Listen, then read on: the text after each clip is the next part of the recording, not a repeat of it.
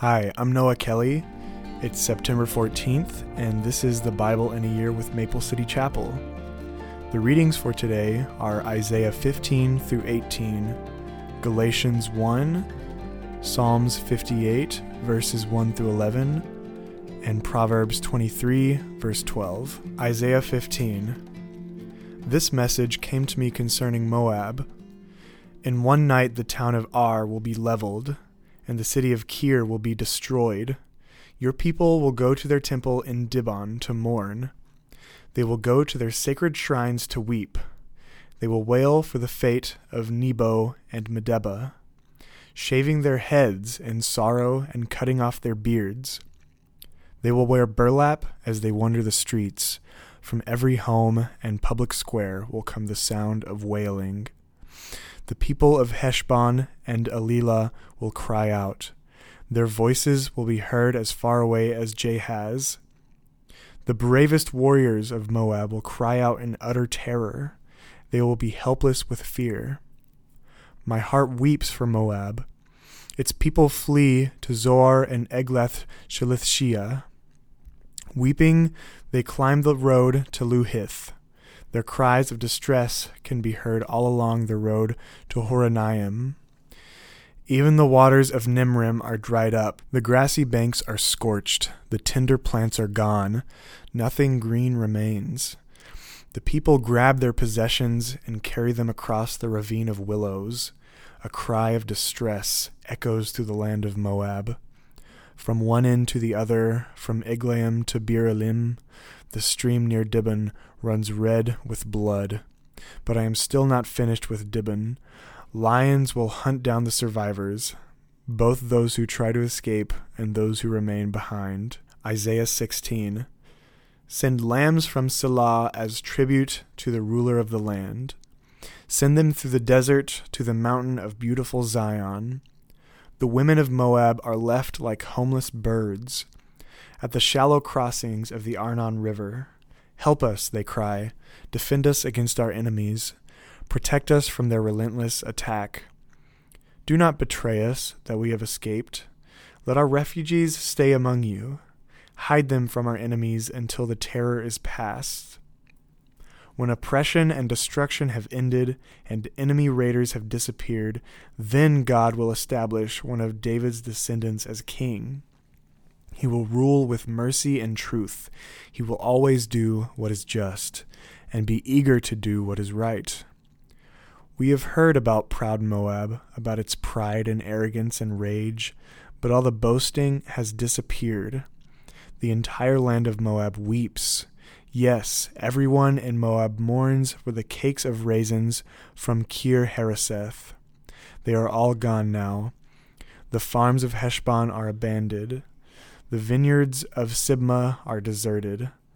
The rulers of the nations have broken down Moab, their beautiful grapevine. Its tendrils spread north as far as the town of Jazir and trailed eastward into the wilderness. Its shoots reached so far west that they crossed over the Dead Sea. So now I weep for Jazir and the vineyards of Sibma. My tears will flow for Heshbon and Alilah. There are no more shouts of joy over your summer fruits and harvest. Gone now is the gladness, gone the joy of harvest. There will be no singing in the vineyards. No more happy shouts, no treading of grapes in the wine presses. I have ended all their harvest joys. My heart's cry for Moab is like a lament on a harp. I am filled with anguish for Kir Haraseth.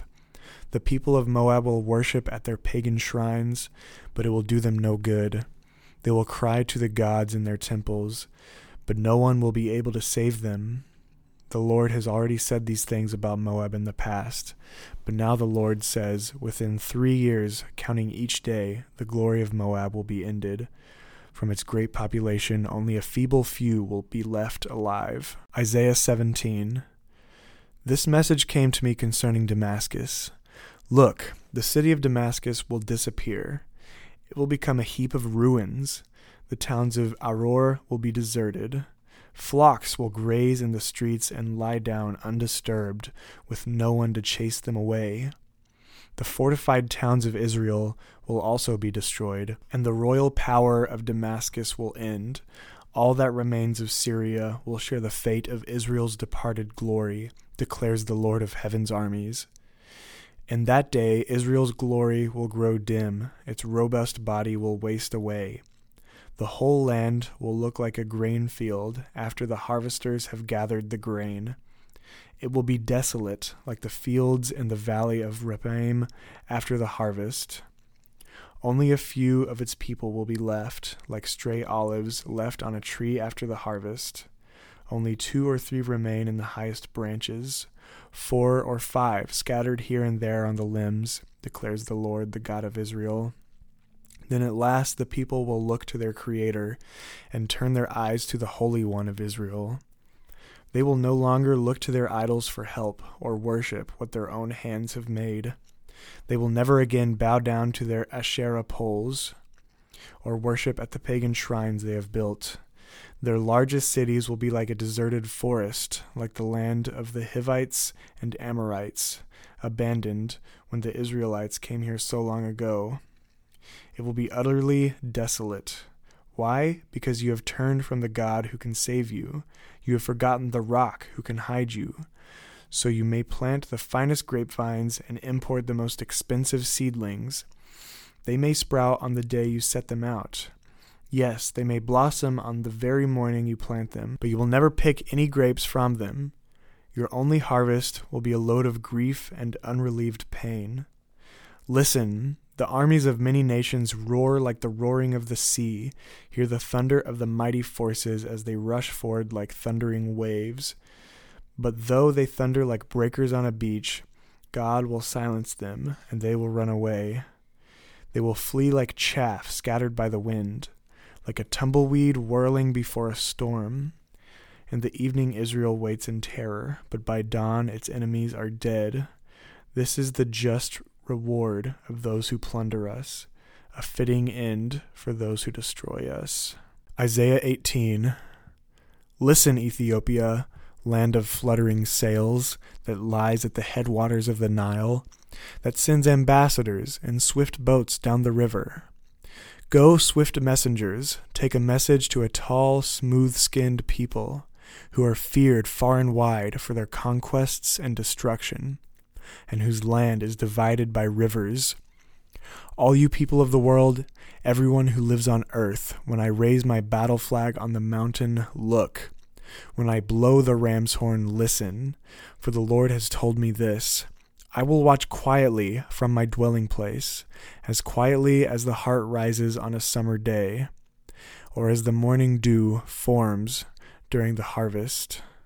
Even before you begin your attack, while your plans are ripening like grapes, the Lord will cut off your new growth with pruning shears. He will snip off and discard your spreading branches. Your mighty army will be left dead in the fields. For the mountain vultures and wild animals, the vultures will tear at the corpses all summer. The wild animals will gnaw at the bones all winter. At that time, the Lord of heaven's armies will receive gifts from this land divided by rivers, from this tall, smooth-skinned people who are feared far and wide for their conquests and destruction. They will bring the gifts to Jerusalem, where the Lord of heaven's armies dwells. Galatians one. This letter is from Paul, an apostle. I was not appointed by any group of people or any human authority, but by Jesus Christ himself, and by God the Father who raised Jesus from the dead. All the brothers and sisters here, join me in sending this letter to the churches of Galatia. May God the Father and our Lord Jesus Christ give you grace and peace. Jesus gave his life for our sins, just as God our Father planned, in order to rescue us from this evil world in which we live. All glory to God forever and ever. Amen. I am shocked that you are turning away so soon from God, who called you to himself through the loving mercy of Christ. You are following a different way that pretends to be the good news, but is not the good news at all. You are being fooled by those who deliberately twist the truth concerning Christ. Let God's curse fall on anyone, including us or even an angel from heaven, who preaches a different kind of good news than the one we preach to you. I say again what we have said before. If anyone preaches any other good news than the one you welcomed, let that person be cursed. Obviously, I'm not trying to win the approval of people, but of God. If pleasing people were my goal, I would not be Christ's servant. Dear brothers and sisters, I want you to understand that the gospel message I preach is not based on mere human reasoning.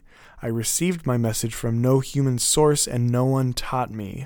Instead, I received it by direct revelation from Jesus Christ.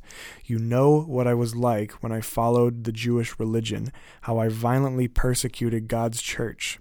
I did my best to destroy it.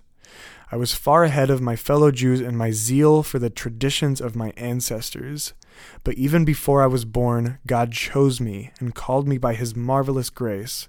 Then it pleased him to reveal his Son to me so that I would proclaim the good news about Jesus to the Gentiles. When this happened, I did not rush out to consult with any human being, nor did I go up to Jerusalem to consult with those who were apostles before I was. Instead, I went away into Arabia, and later I returned to the city of Damascus. Then three years later, I went to Jerusalem to get to know Peter, and I stayed with him for fifteen days. The only other apostle I met at that time was James, the Lord's brother. I declare before God that what I am writing to you is not a lie. After that visit, I went north into provinces of Syria and Cilicia, and still the churches in Christ that are in Judea didn't know me personally. All they knew was that people were saying, "The one who used to persecute us is now preaching the very faith he tried to destroy," and they praise God because of me. Psalms fifty-eight. Justice. Do your rulers know the meaning of the word? Do you judge the people fairly? No. You plot injustice in your hearts. You spread violence throughout the land. These wicked people are born sinners. Even from birth, they have lied and gone their own way. They spit venom like deadly snakes. They are like cobras that refuse to listen, ignoring the tunes of the snake charmers, no matter how skillfully they play. Break off their fangs, O God. Smash the jaws of these lions, O Lord. May they disappear like water into thirsty ground. Make their weapons useless in their hands. May they be like snails that dissolve into slime, like a stillborn child who will never see the sun. God will sweep them away, both young and old, faster than a pot heats over burning thorns. The godly will rejoice when they see injustice avenged. They will wash their feet in the blood of the wicked. Then at last everyone will say, "There truly is a reward for those who live for God. Surely there is a God who judges justly here on earth." Proverbs twenty-three, verse twelve. Commit yourself to instruction. Listen carefully to words of knowledge.